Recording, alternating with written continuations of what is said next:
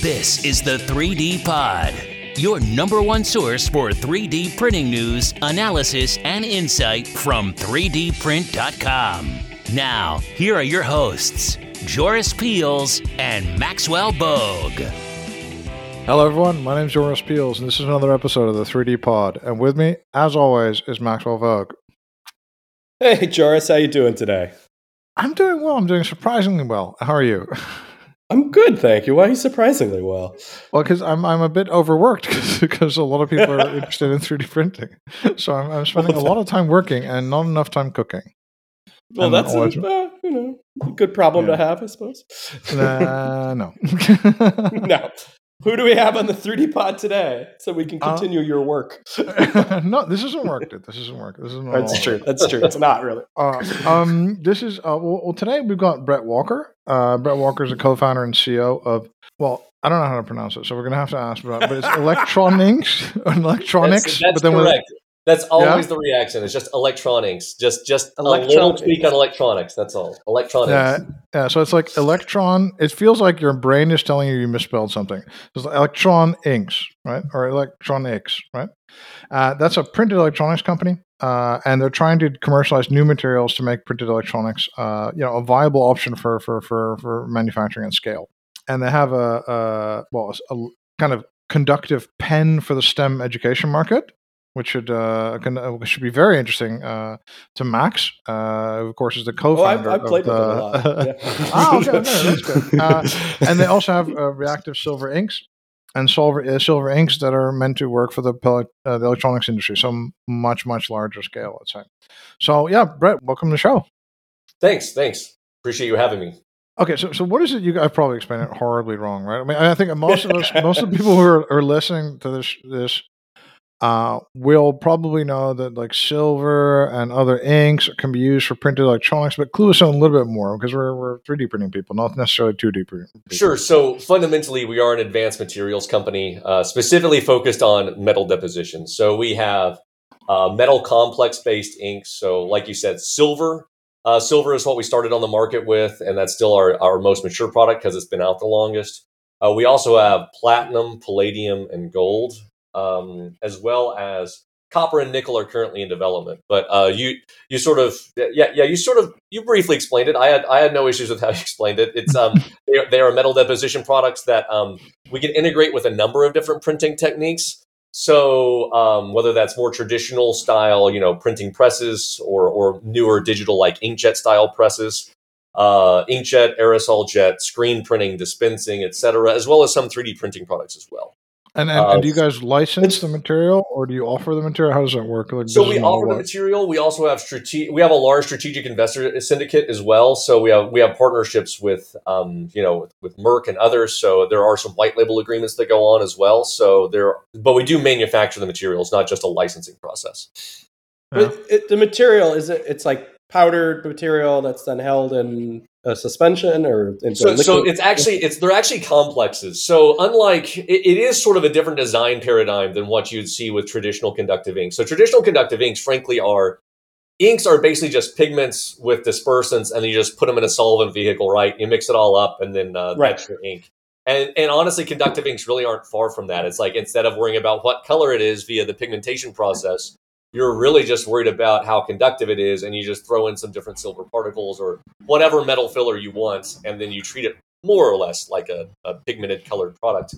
Ours really takes more notes from the semiconductor industry that is more of sort of complex style, like you're actually evaporating down uh, metal, where with ours, you're you're putting down metal complexes that are specifically engineered to decompose to create a pure metal. So it's not metal mm-hmm. plus a dispersant or metal plus some sort of organic gunk or binder in there. You truly, right. once you do a thermal or U V decomposition process, as the case may be, you're left with a pure metallic film. So it is an actual in situ complex. So the design methodology and the way it's implemented is slightly different. And, and the reason we do it that way is at the end of the day, we feel we get a much higher quality product. So instead of having a metal that is really honestly a composite, it's a metal plus a bunch of organics that are left over. Ours is the pure metal uh, once you get done with the deposition process.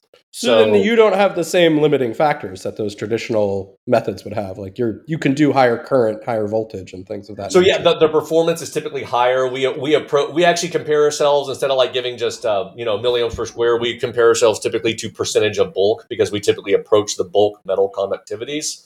And mm-hmm. the nice thing is, because it's the complex, it is in the ink itself. There are no particles that are being dispersed, so to speak. It, it is a complex, and so we're you we can be go down to arbitrarily small um, deposition parameters. So, for example, like a lot of nanoparticles and other things, uh, or other sort of dispersed conductive inks, really struggle once you start getting down to like the new hip, cool, really small deposition nozzles, et cetera. And once you get mm-hmm. down to really small volume deposition. Ours is really just a liquid, so we don't have those same physical parameters that you have to worry about. And also, is it, is it less scary as well? I've played with these well, things I don't know at home. That I would consider any of it scary. I, I, I would need a little bit more definition on what you define as scary. I don't know that I find any of it necessarily scary, but are you well, saying okay, just... Okay. So, so I tried to make, like, I, I was like, I have a printer. That's a motion stage, right? Uh, sure. We, we, people can turn into a plotter, so I was like, I'm going to get some of this ink stuff, right? And I'm going to make circuits. Ta-da. And then I read some of the health warning-y stuff on some of this stuff, and it's kind of really scary. So I, that's what I meant, scary as in like health for people using it and all that kind of stuff. We have we have our industrial products, which sort of conform to all of your typical R O H S, REACH, you know, all the sort of industrial uh-huh. chemical shipping standards, uh, et, et cetera. Mm-hmm. Those are meant to be implemented in, in larger scale and are in production right now with uh, larger volume environments. We also are mm-hmm. very familiar with sort of consumer safety standards as well, and, and have consumer products in the form of the Circuit Scribe that you already mentioned, which admittedly is a, is, a, is different and under a different wing of the business. It's uh, it's under Electroninks Writables, which is a wholly owned subsidiary specifically for our consumer product, Circuit Scribe. Mm-hmm. And so those are fully non-toxic. Frankly, the that ink, other than the silver flake, all the ingredients is stuff you would find in ice cream, actually. So uh, okay. It's all highly edible, other than I don't recommend eating silver flake, but if you did, nothing bad would happen. But don't That's take good, that good. as an endorsement to eat the product. Yeah, like, we don't need that. um, yeah. But, so that, that, that's one. Uh, tell us a little bit how this got started, because you started, I think you started with the Circuit Scribe bit part of this, right? Or So that's actually a bit of a misnomer. Is so. Oh, okay. the, Circuit Scribe, option, I would right? say, the Circuit Scribe served its purpose well. Um, so let me back up before I start going way too in the weeds uh-huh. here. So right, founded the company in twenty thirteen, and um, mm-hmm. we originally had some grants as well as some some traction, and now we're actually pa- past uh, sort of any sort of like uh, embargoes there. So we were actually the original ink behind, if y'all remember, the Google Project Ara phone, the um the the Google the the Blocks phone. Basically, it was a modular yeah. phone that three D yep. Systems had launched uh, in partnership with Google uh, to do sort of an additively manufactured modular phone. Um, I made so oh, yeah, much yeah, money yeah. off of that. I made so much money off of that. I'm the only person who made money off of that phone. Well, I would not say we got wealthy off of that. No, there's a reason why uh, we had to pivot and do other things. But we were the yeah, only yeah. ink that was conductive enough to actually make antennas in situ additively. Um, uh-huh. So, ah. and, and so yeah. we, because we actually approached the bulk conductivity of silver, and so we could be integrated into inkjet printing, and uh-huh. um, which was the which was the uh, way that those were produced uh, on those machines. And so we were making various different, whether it's Wi-Fi antennas or, uh, you know, a three G and three G at the time. That's that dates me, obviously, already is um, a, a three G antenna or, or, or no. other things. And so we could you we there was really very talented software antenna design people that could basically mm-hmm. iterate very fancy antenna designs that were highly efficient. And mm-hmm. then um, those designs would be translated then to us of like, okay, can you make this pattern and and how well mm-hmm. does it work? And so uh, that was, was this like inside the plastic case, like you do a layer. Yeah, you would thinking. build up a few layers of like layers, a polymer, and then and then you right, would, and would then, fill it with the conductive okay. ink, and then you would sort of encapsulate it, et cetera. Right. Okay. So it's like in the plastic, so to speak. It was it was it was built in, but uh, nonetheless, obviously, we were very much embedded, and you never got to see it. But that was actually our first sort of foray into the commercial market. We also had a couple of government grants at the time, but that was actually mm-hmm. where the company started back in twenty thirteen. And then the issue was that we ran into very quickly, and um, that I was having some frustrations with, is bluntly the product is pretty esoteric, and so marketing it to a larger extent. Number one, I was under N D A from everyone. You can't really right. talk about what you're doing. Um, and number two is there's really only a limited subset of people inside the companies that I'm working with who actually really get the product and where it can be implemented, because it is kind of a really specialized metal deposition product. And so at that time is when the decision was made, like, hey, launching a more consumer-facing, very easy to understand product that we can sort of brand ourselves. This is sort of what we do, but in a very digestible way, makes a lot of sense. And that's where Circuit Scribe sort of got uh, born out of. That had already been work that had been previously done in, in grad school. And it's like, hey, this actually makes sense to launch. So that way I'm not sort of, I at least have a market, a technical marketing tool, because I'm going to be under N D A for the rest of my life for, for like actual current projects. And so it's going to be really difficult to advertise what the company does. So um, mm-hmm. that's where Circuit Scribe was kind of born. And then later on that year, we launched what turned out to be a really successful Kickstarter campaign um, that um, for the Circuit Scribe product. And that sort of took on a life of its own. And that became its own subsidiary of Electroninks Incorporated, where Electroninks released an advanced materials company. Advanced materials do go into the pen, but that's a very specific product line that is Circuit Scribe, that is wrapped up in Electroninks Writables, which is a subsidiary of Electroninks Incorporated. So um, okay. that's that's sort of the um, that's the maybe more got it. So that's where the of the founding right. story of how that got went. It. That's where the confusion comes from, is everyone knows you from the, the Kickstarter. I thought it was the other round. Yeah, yeah, exactly. Already doing it. So yeah, we were already doing advanced materials, but couldn't but talk, you couldn't about, talk about it. And then Circuit Scribe was a great way to be like, boom. That's how we got on the map, as far as like, oh, these guys make cool materials uh, in a roundabout way. But I mean, it was a much more digestible. Really, yeah. at, at the time, Kickstarter was extremely popular. There wasn't a whole lot of products on Kickstarter, and um, like a win on Kickstarter was a win everywhere. And yeah, we were we were really lucky to um, have a very successful campaign. Ah, uh, the good old days. The good old days, exactly. I'm dating myself constantly with this conversation, man. I'm really, which is kind, really of, which kind of really funny, because like there's this persistent rumor going on in three D printing that no one can ever verify, that there's a large phone manufacturer that printed millions of antenna. For a, a in a mass customized way for a commercially available cell phone, and they did this in, a, in by putting uh, the phone or the individual phones, we're talking millions of phones, on uh, a motion stage, and then using aerosol jet, so Optimac aerosol jet, on the phone itself to conformally print antenna. This is rumor that could never go away, and then we could never get anyone to confirm it. So that on on the millions of phones since Ara yeah. never went into production, that that so. Uh, I can tell you that story is true. I cannot, I cannot tell you the parties, because that one is still an embargoed area. But yeah. yes, that is that is true. That is true. Oh, that, there you go, yeah. Joris. It's the first confirmation. Yeah. It is confirmed. Yeah. And, and, and under different guises, I could go into more detail, but not under like a public podcast. Yes. Yeah, I know. Yeah, exactly. But also like, okay, so uh, what I know about this is really funny, because I've been trying to get people to confirm this for, for the only thing I know is aerosol jet, because that was the only technology that was doing this at the time. The other thing I know is that, that Lite-On did it at one point as well, um, which and Lite-On is a really large kind of battery and other kind of connector manufacturer, and that's yes. the only thing I know I can get on, on the on the on the record on that, and uh, and, and and it's really annoying, because it, everybody's always talking about mass customization, and no one realizes that these antennas are actually a really big case for mass customization, because all these G S M antennas are different. All right, there's different ones for different networks, and there's different ones for different phones, and there's different ones for, for at the moment of production. So it's a really interesting business case that no one knows exists. I'm really annoyed with this, actually. But uh, I really think it's awesome that it happened.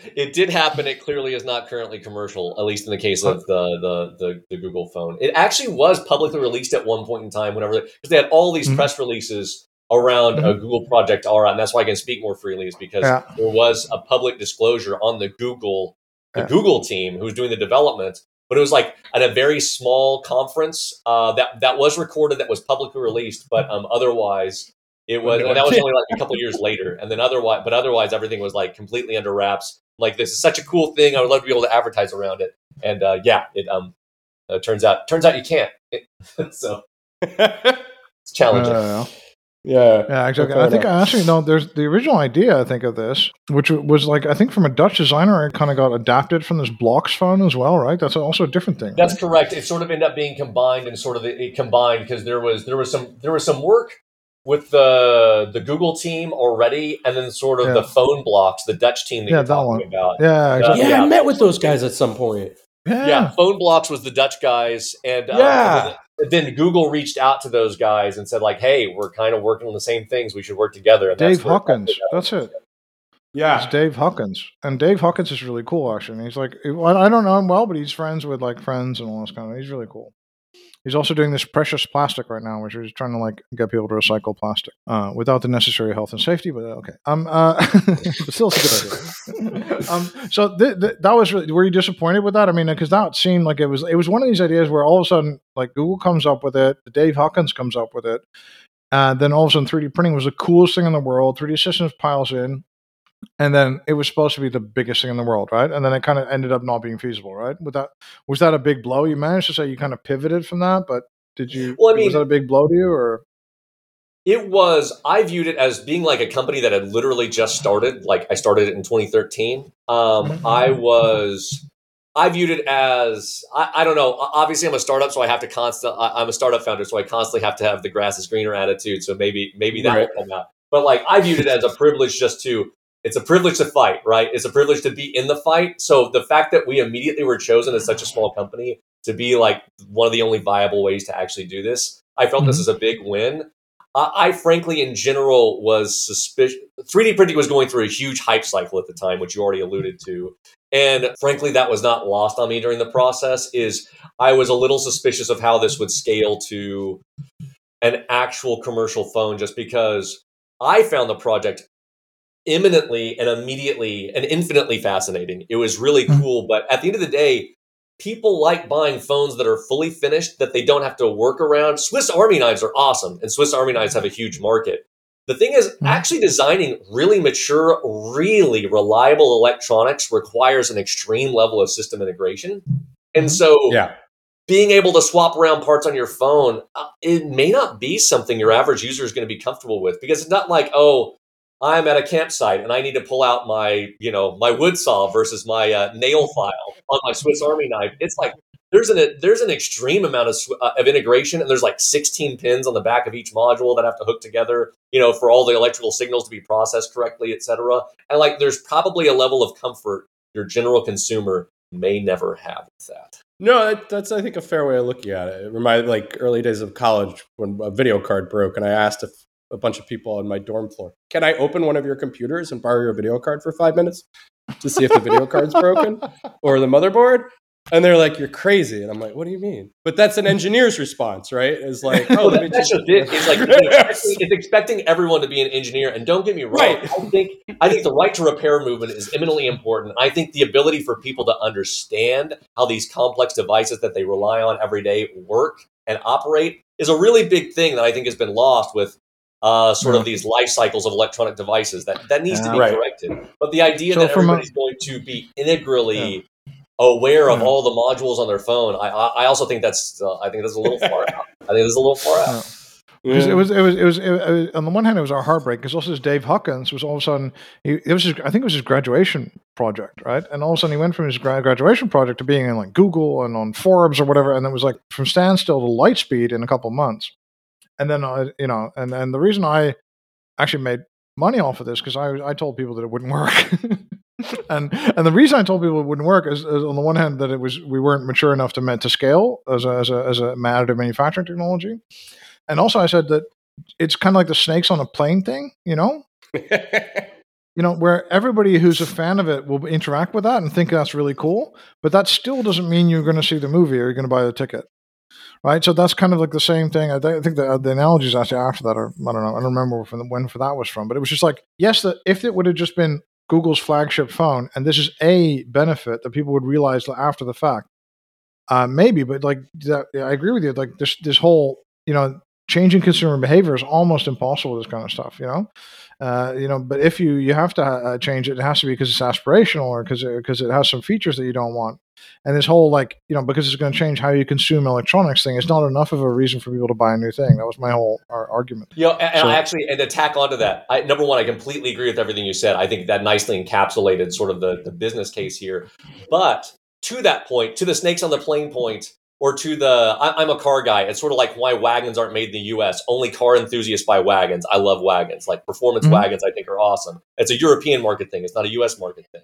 But um, mm-hmm. it's like, ex post facto, it becomes a collector's item, and like there will be a cult following around it. I do, like in hindsight, I do wish they'd at least released a small number of them, like actually commercially, yeah. not like just the R and D prototypes that got floated around right. to the groups that were working on it. Because I do mm-hmm. think that item in and of itself it, if it had actually existed as a consumer product, would have had some level of cult following to it that never got to be explored because it just never got out there. That is that is the only thing I do think from a commercial standpoint. Yeah. Google have made Google-style money off of it? Oh, absolutely not. But there would have been a cool flag in the ground commercially that doesn't exist because it never got out. I think right, I, you'd expect I, I, the community to grow, and then it, the project itself might have actually kind of plodded along for a little yeah. bit, and then maybe now when it's more viable or conceivable, it could it could you know, revive. I honestly don't know that it would ever have made a ton of money, but I do think it would have. I think it would have done better. No, no, whatever the outcome is uh, of just yeah, like I, having a cult following versus not having the luxury of even having a cult following. Yeah, I more mean I don't mean the money side of it as much as like the cult following spurring more innovation to then make it appealing on a mass level. Like years later, the cult following can, you know, like a rep rap, right? Like it results yeah, yeah. in everyone being like, hey, once we've tweaked it enough, now this is maybe there's something here. And then someone else comes along and goes, hey, I'm just going to copy this. So, yeah. No, I, I agree with that. I agree with that. I think it just being in the market would have spurred a lot more innovation, right. potentially. Yeah. Uh, and we just never know because we don't know what never happened. Well, we don't right? know. So. After all that, what did you guys pivot to, or what can you talk well, about? I mean, we kept on we kept on doing the same thing. It's just um, on the industrial side, like all of our agreements were with larger suppliers and with and you larger talk producers. It. Like it did give us nice visibility with certain crowds, which which was good.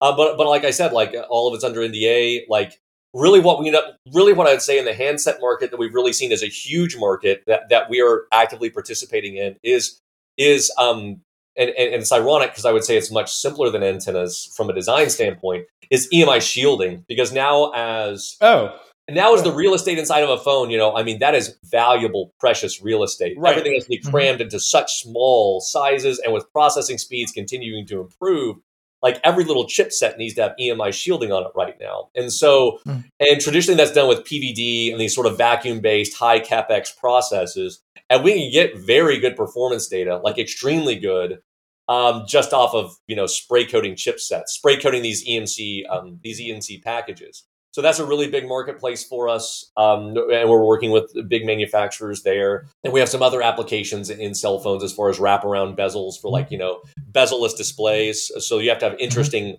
arc, uh, uh, electrode architectures for that stuff to work. And so we do work right. there. Um, and then uh, we do a lot of defense-based work as well, and that's where a lot of the gold and platinum and stuff that can't corrode ever, you know, and has right. to work at high temperatures. Um, we do a lot of work with precious metals. And that has to, we have a small biomedical um, business uh, where that's used for like biological compatibility, but also just like a larger business for um, this needs to be able to be put in um, austere or radiation prone environments like in, in orbit, et cetera, and still be able to work. Silver doesn't do that very well. Uh, gold and platinum do really great.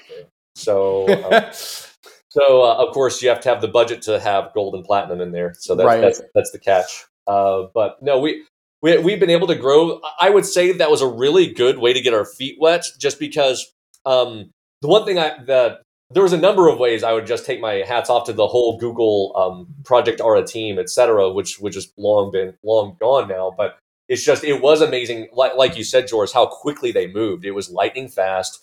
It was yeah, it was really well organized, moved really quickly, and ultimately it was the business case that lacked, not the technical case. And wow. and frankly. Um, Materials is a long, hard business. And so there's always, you always have to have a lot of irons in the fire because fundamentally we're at the base of the supply chain. The fundamental materials that make this stuff like are sort of have to be, those check boxes have to be checked very, very early on in the design process. And mm-hmm. so, and that, that was a good introduction to like, hey, um, there's a lot of things downstream that can go wrong. So you have to have a lot of, a lot of projects that you're currently working yeah. on because ultimately at the end of the day, the, the end say, as far as like, is this going forward? Yes or no, very well may have nothing to do with the materials. There may be a, a yeah. bazillion other variables that me yeah. or, or Electroninks as a materials company has yeah. relatively so, little to maybe no sway over. So there's two things that are really specific. One is, so I had, I had to kind of anonymize this uh, as an example, but we, we had a company and I was doing like kind of a technical due diligence thing. And the problem was the, the my client was really skeptical because the thing is there wasn't enough buzz around this company. There wasn't enough traction and they would ask experts and we would interview experts and they would like, I've never heard of these people, right? Right. And and and that was like a, a chasm for them to call uh, to to to cross. And also, I couldn't really find a lot of other experts in that area to to, to validate this company. So it was kind of like, yeah, we're going to have to leap here. You know, it's not our money, right? It's not your money, not my money. It's all good. um, but um, the theory that the client had was that they were got N D A'd to death. Right? They were so secretive and so breakthrough that they had done all these proof of concepts and all these things that they had kind of like all of their projects were kind of like muffled. Is it is that a risk, that kind of thing? Because I've never really figured out. We never could figure out if that was true or not. You know. Well, is I mean, there are definitely companies and like obviously things I can't discuss that I've come across where like they're actually working on crazy technology and they actually have some legitimate headway. And yes, I have encountered N D A to death is is a thing in the tech sphere, uh, okay, for okay. sure. And it's something you have to be careful about because there has to be a balance of, yeah, you can't like obviously tell about all the customers you're working with in great detail or the projects you're working on. Absolutely. Mm-hmm. But there has to be a level of freedom to discuss what you're doing. Otherwise, the company won't exist because you can't get enough. No. Uh, fundamental tech companies require investments. Um, right. And there's there, you're going to have to raise money, and not being able to talk anything about anything. And it can obviously be, as you're pointing out, counterproductive. There is a balance to be struck there. Uh, yeah, but we still never confirmed it, really, if, if it was that, or we thought maybe it all went sour, and we could just never figure it out. So it was really harmful for them, I think. But um, just one thing, another thing is, okay, so you're coming up with this ink, right? They have names like E L, I guess, seven ten, that kind of thing, right? Um, how do you price this stuff, right? Because there there is existing alternative materials. How do you figure out how much this stuff costs? Uh, I mean, that's honestly... It's it's not necessarily it's it's relatively straightforward. There are some applications where we compete against traditional conductive inks, and then we'll price accordingly. There are applications where we're competing against like P V D or C V D or sputtering, you know, in, mm-hmm. in a production line where that's just a totally different CapEx standpoint. And so it's basically we we do a value pricing um, a value pricing okay, exercise okay. where it's like, where are the pain points? Where where is the producer actually spending the money? Is it all this equipment they have to get in to do this specialty process that they don't need to do with us? How do we recapture that value and still make it to where they're getting value for their money as well using our inks? I mean, there's there there is a balance to be struck there. Or I mean, if you're talking about our precious metal inks, it's like, oh yeah, the raw materials are just really expensive. So this this this product there's is no way around it. Yeah, there's exactly. no way around it. Like this product is going to be expensive because um, you can't use platinum and gold and, and make a cheap product. Like that's that's not a thing. Uh, so I mean, it it just depends. Sometimes it's raw material driven in the case of our precious metals, or sometimes it's value driven in what we're actually providing to the customer. Uh, in the mm-hmm. case of silver, for specific applications. Yeah. Okay. Okay. Because that's I think it's always really fascinating because we always see um, printed electronics is a really exciting thing. Uh, and then it kind of like happens, but it never happens in ways that people think it's going to happen. You know, uh, it's it's never really predictable. And also, three D printed electronics is like, you know, people have been saying that's the biggest breakthrough thing ever for like a decade, and it just never seems to get anywhere, kind of, or, or adoption-wise. It's it's it's, it's challenging because I think every time it's just like going back to just rewinding back to twenty thirteen, where it was clear that three D printing was going through a big hype cycle. It's like we we get all this buzz and everything built up, and the problem is the the underlying ecosystem doesn't exist. So I'm gonna I'm gonna take that little aside on, on three D printed electronics, for example.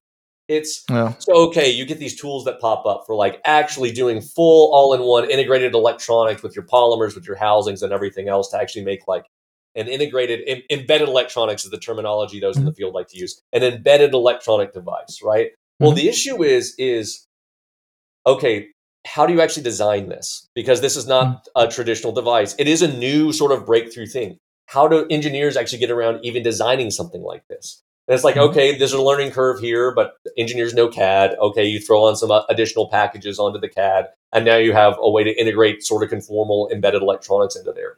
It's mm-hmm. like, okay, that's one way. But I mean, this is all just sort of, these are hard-fought evangelistic victories, I'll call them. You have to find people that are willing to spend the time and resources to actually use the tools to do it.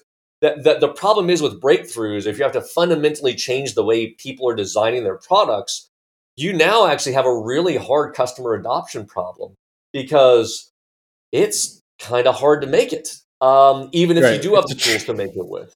So, and now you have all these engineers that are very well educated and really know their stuff, and they have to relearn a tool on, on how to make this stuff. And so you have to ch- have to change a design paradigm. And so that's what I'm saying. It's sort of like, fundamentally, you have to have the materials to work. And okay, you have to have a gantry and a, a, other materials to deposit with it to make it work. It's like, okay, mm-hmm. that's all well and good. And okay, let's say you check all those boxes. Okay, let's say you have a decently well put together software package so people can design these things. But like nobody mm-hmm. currently designs things this way. So mm-hmm. you have this entire customer adoption profile that now, instead of like, oh, this is the next best thing, it's like, oh, you're looking at ten to twenty years for everybody to fully accept this. And it's uh. just, that's where that valley of death occurs. And the kinetics of that valley of death can really mm-hmm. drag out. Unfortunately, the more revolutionary mm-hmm. something is, the kinetics of that valley of death can really stretch out, because it's like, oh, we've got to change a lot of the things of how we do stuff. And that's why mm-hmm. we sort of have, we've really focused on what we're good at, and that's materials, mm-hmm. and really tried to adopt our materials for traditionally accepted manufacturing techniques. They're additive, mm-hmm.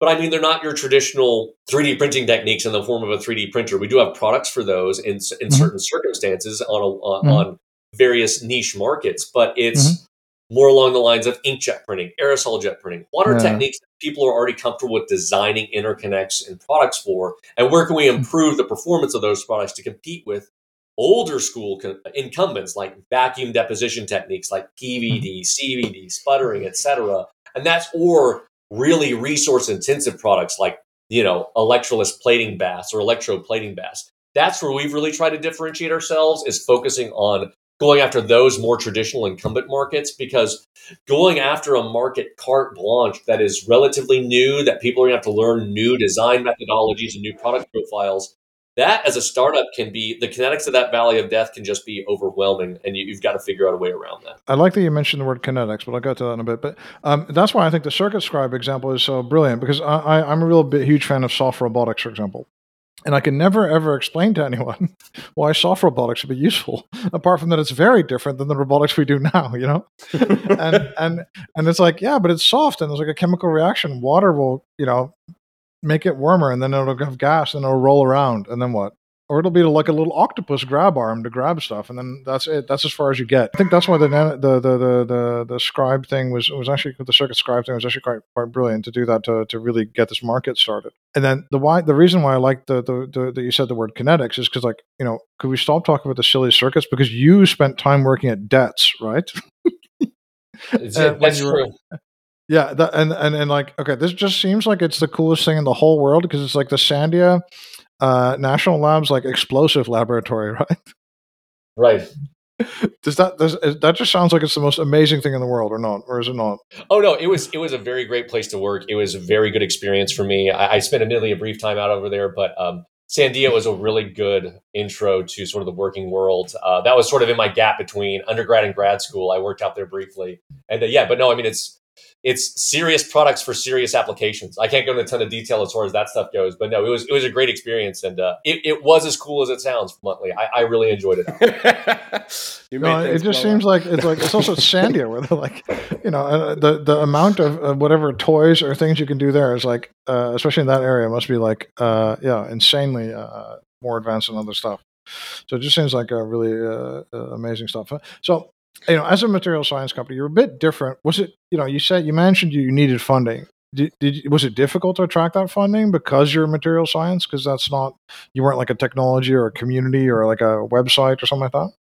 Yeah, materials is really difficult because, frankly, right off the bat, your traditional V Cs that even if we have a high growth profile, like the, they're, they are literally out of the pool almost immediately, your your right. average traditional V C, because, you know, they have L Ps and they have their funds, and their funds typically have, like, I'm just throwing out numbers, but on average, let's just say a seven-year life cycle. So they have to achieve exits with things that they invest in in a seven-year life cycle. And materials, frankly, just don't move all that fast is the issue. Like, you could have the best material since sliced bread, and it just takes... It's going to take the better part of a decade to get really good traction and really see the fundamental movement you need to see with materials. And frankly, we're we're really lucky. We we are seeing that. But I mean, it's been it's been a little while. So I mean, there's no there's no immediate turnaround. So I mean, our first our first investor was was Band Gap Ventures here out of Austin. They're a small V C fund, but they're specifically material science based. The the uh, the partner the managing partners there have a material science background. They've been great to work with, and they and they invest alongside with a strategic. So we had Applied Materials was our original strategic that, that came alongside us. And, and that's and we what do I C of, packaging, right? That, uh, yeah, yeah. I, I mean, AMAT does everything semiconductor processing wise, whether it's packaging. Yeah. Um, they, they, own, they own a lot of other companies as well as smaller subsidiaries. I mean, A MATs and everything sort of that feeds the semiconductor supply chain. And mm-hmm. so, um, and so there's a lot of interesting uh, places to work uh, with with A MAT. And they've been a fantastic investor and a fantastic partner. I can't say en- enough good things, but that's just it. Is you have to have people at the table that understand how long this sort of progress takes. A MAT is painfully aware of how long adoption takes in the semiconductor supply chain. They've done very well at it, obviously, but their success was not an overnight success. Band Gap right. Ventures was uh, is very familiar with the materials market, understands that. And then now we've had the privilege of bringing on a lot more strategic investors. Like we have Merck Performance Materials, we have others, uh, we have we have um, uh, In-Q-Tel, which is a Department of Defense-based in- intelligence branch-based uh, investor. So we have D O D funding as well. And then we have I T I C out of Taiwan, other investors, um, Fu- Fujifilm out of Tokyo. I mean, we have we have good investors on board. We have, we have additional investors that have also come along. Some of them I can discuss, some of them I can't. But regardless, it's it is a strategic heavy game because you have to have someone who's intimately familiar with the marketplace. Yeah, yeah. it's it's like an inside baseball kind of thing, kind of like uh, for people to, to to to want to be into this. Let's say. Yeah, yeah. You have to have somebody who's already familiar with it, and and frankly, like even let's say you have a good growth trajectory, and we are currently experiencing really good growth. Like we are, we are delivering on our investment theses, respectively. Like we, we are doing what we're supposed to be doing. It's just a traditional V C fund. Even if I told them the story, even if I could reel back time and say, look, at the, in this time frame, this is the sort of returns you'll be receiving. Like we will actually have this growth profile. Even with that, a traditional V C would still be like, I'm sorry, we can't do this. It's just. It's just the time. It's out of their time frame. It's yeah. not their time frame. It just doesn't yeah. work. Mm-hmm. If you're not yeah, public yeah. in seven years, I don't want to deal with you. No, that's just it. Like when you're dealing with, uh, if the model that you're holding yourself up to is, is like some of these software companies or you know or social media, et cetera, it's just that sort of time frame on that sort of turnaround. If you're talking about actually making something tangible and actually integrating into supply chains, all of a sudden those schedules don't work. It it just doesn't yeah. work. That turnaround time does not work. Because so what are your goals for the business? Where do you hope to go then? Because you've got these lots of people on board, right? Lots yeah. of long-term kind of people. That's uh, a cool demonstration got, tech. yeah, but I mean, I mean, you need to like kind of like on the one hand become bigger, but but yeah, what's your goal for the business? Let's say. So the goal for the business really is on the. I'm, I'm fundamentally a technical guy, so we'll start with the technical first and how that feeds into the business because that's my perspective, for better or worse. Is so, um, is so it's it's building out the materials palette, and, and uh, so going back to additive manufacturing, I think that's one place where uh, it's it's something that's always the limiting factor, right? Is the material, what materials can you actually choose from and actually make something out of? So great, we started with silver. Our pro- our silver product is very mature; it's getting good market adoption, but I mean. You can only do so much with silver. There's a lot of other metals that need to be used in, in other applications, and specifically focusing on electronic materials because because that's where we are as electronic. So materials. When you envision this stuff, like in a in an additive manufacturing environment, let's just use F D M for sake of argument. You're printing a layer. You're then using like an ink, your inkjet style material or something to lay this the circuits down. Do you then envision it kind of the bed slides over to like an S M T machine and it lays down the chips? And then it goes back over to the printer and then covers the chips, or we're not even uh, F D M. Not if you want to do an F D M, the best way to do it well, is do it Rise. However you want. I'm just not saying, Rise, like, right? Rise is bankrupt now. You could license the technology. That's F D M, and then the inkjet on top of the F D M part, right? Rip, it's yeah, more placing. I, I'm wondering about placing. That, the just like an extrudable paste and have sort of more of a paste extruder. Uh, but I mean, in, in general, that's just it. Um, With the exception of the CircuitJet, which I can get into whether or not we have time, which we do have sort of like full P C B prototyping integration uh, grants and, and work that we do with customers there. But uh, in general, we really focus on the materials aspect of it. Uh, like from an industrial okay. integration and industrial production standpoint, it's like, okay, tell me your toughest challenges and how we can integrate materials in a more streamlined fashion. So uh, we do do additive manufacturing, but it's in the form of like inline aerosol jet, inline inkjet printing bars, you know, these, these large bars of inkjet printing that go down the assembly line and, and then do it that way. And how the actual substrate is made, it can be sort of like, you know, an overmolded, uh, epoxy molded compound over a chipset, or it can be, you know, a three D printed substrate. Uh, it, it makes it to where we can be a lot more flexible and a little less indifferent on the hardware that led up to our process and really let us focus on what we do best and then partner with integrators who really know what they're doing to really make our materials shine and stand out as far as how it integrates in the process. Because fundamentally, right. we focus on the materials and how do we make these materials perform as well as their electroplated, electrolytically plated, C V D, P V D, sputtered counterparts. That's what we want. And so, uh, so it allows us to have the benefits. Um, it has allows us to have the benefit of being laser focused on what we're good at, while at the same time, uh, immediately, intimately being aware of what we're bad at. And, and it, it gives us the ability to have a lot of strategic hooks to then work with partners who really have those parts down. So we're not reinventing the wheel, because as everybody in the hardware business knows, you can spend a lot of money developing hardware that people have already pretty much done. so um, it's uh, so it's much better to partner with those people that already have that resources and already have that market traction than it is for us to start from, you know, to really reinvent the wheel with something they pretty much already made. Mm. And then uh, that sounds like reasonable, but uh, generally it, you, we haven't mentioned the CircuitJet at, at all. Actually, like like. Yeah, tell us a little bit about that, because essentially it's like a desktop circuit printer, right? That's correct, and we do have um, we we do have uh, some government grants there with it, with the Air Force, and so the idea behind that is is yeah, using conductive inks and additive manufacturing to legitimately make um, P C B prototypes and P C B replacements. So that's that last one that I emphasize is where the rubber meets the road. Prototyping P C Bs and making facsimile circuits is something that with modern conductive ink technology, like you can do it, like, like it is out there. But the issue is, is um, when it comes to like actually replacing boards that are broken, um, that's actually with older planes uh, is a challenging process, because the digital manufacturing, like we're not talking about, granted in the higher end cases, you're talking about maybe working on an F thirty-five or something like that and replacing some sort of comm board, but like, really where the rubber meets the road as far as logistics and maintenance costs are these older fleet planes like C one thirties, B fifty-twos. This stuff has been around for forever, and they plan on keeping these things in service until the twenty fifties. I mean, they've already made those plans public. That's not that's not a secret. These planes are old. These planes have been around so long that the digital manufacturing files, frankly, wouldn't have existed, because that sort of thing didn't exist when they were originally manufactured. And so replacing parts for these things quickly and efficiently is actually a large challenge. And that's where the rubber meets the road on additive manufacturing. It's maybe not trying to three D print the entire board. It's maybe integrating traditionally accepted processes like P C B manufacturing. But P C B manufacturing, frankly, there's a reason why your quick turn prototypes take so long and cost so much if you get them within a couple of days. It's because that process is not made for one-offs.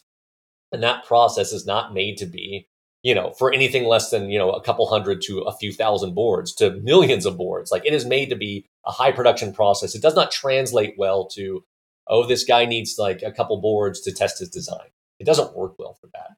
And so that's really the niche we're trying to fill with CircuitJet is how do you go from a design that you have on whatever E C A D software that you have, whether that's, you know, Fusion Electrical, Eagle, Altium, whatever it is you're working with. How do you validate that design to eliminate this iterative process of sending these boards out of house to validate that, that are inevitably wrong? You've got to iterate on a few times because that's how engineering works. And then finally, you have a validated uh, board that you actually go into production with. It's how do you shorten that time cycle from both an engineering time and man-hour standpoint, as well as just logistical risk standpoint?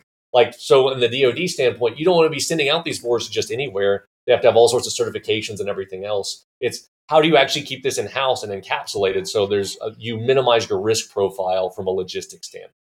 Uh, so one of the best quotes I heard is, amateurs talk about tactics, professionals talk about logistics when it comes to, to D O D stuff. And, and it really is. It's all about logistical custody transfer. How do you maintain and make sure these designs stay internal?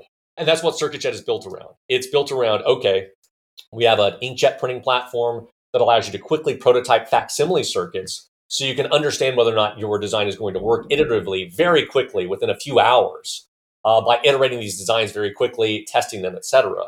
And then, okay, you need to actually create a replacement board. Well, these boards are flight certified in, in this case. So you can't just additively manufacture a board because there is no flight certification process for that. Um, you, you can't.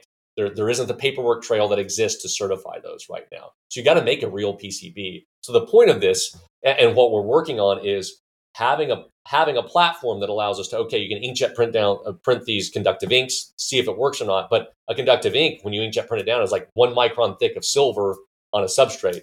Traditional P C Bs are, you know, like seventeen, thirty-four, sixty, seventy microns of electroplated copper on, on Intel four. That's, that is it. Like apples and oranges may not even do that justice. Like that is a very different material profile.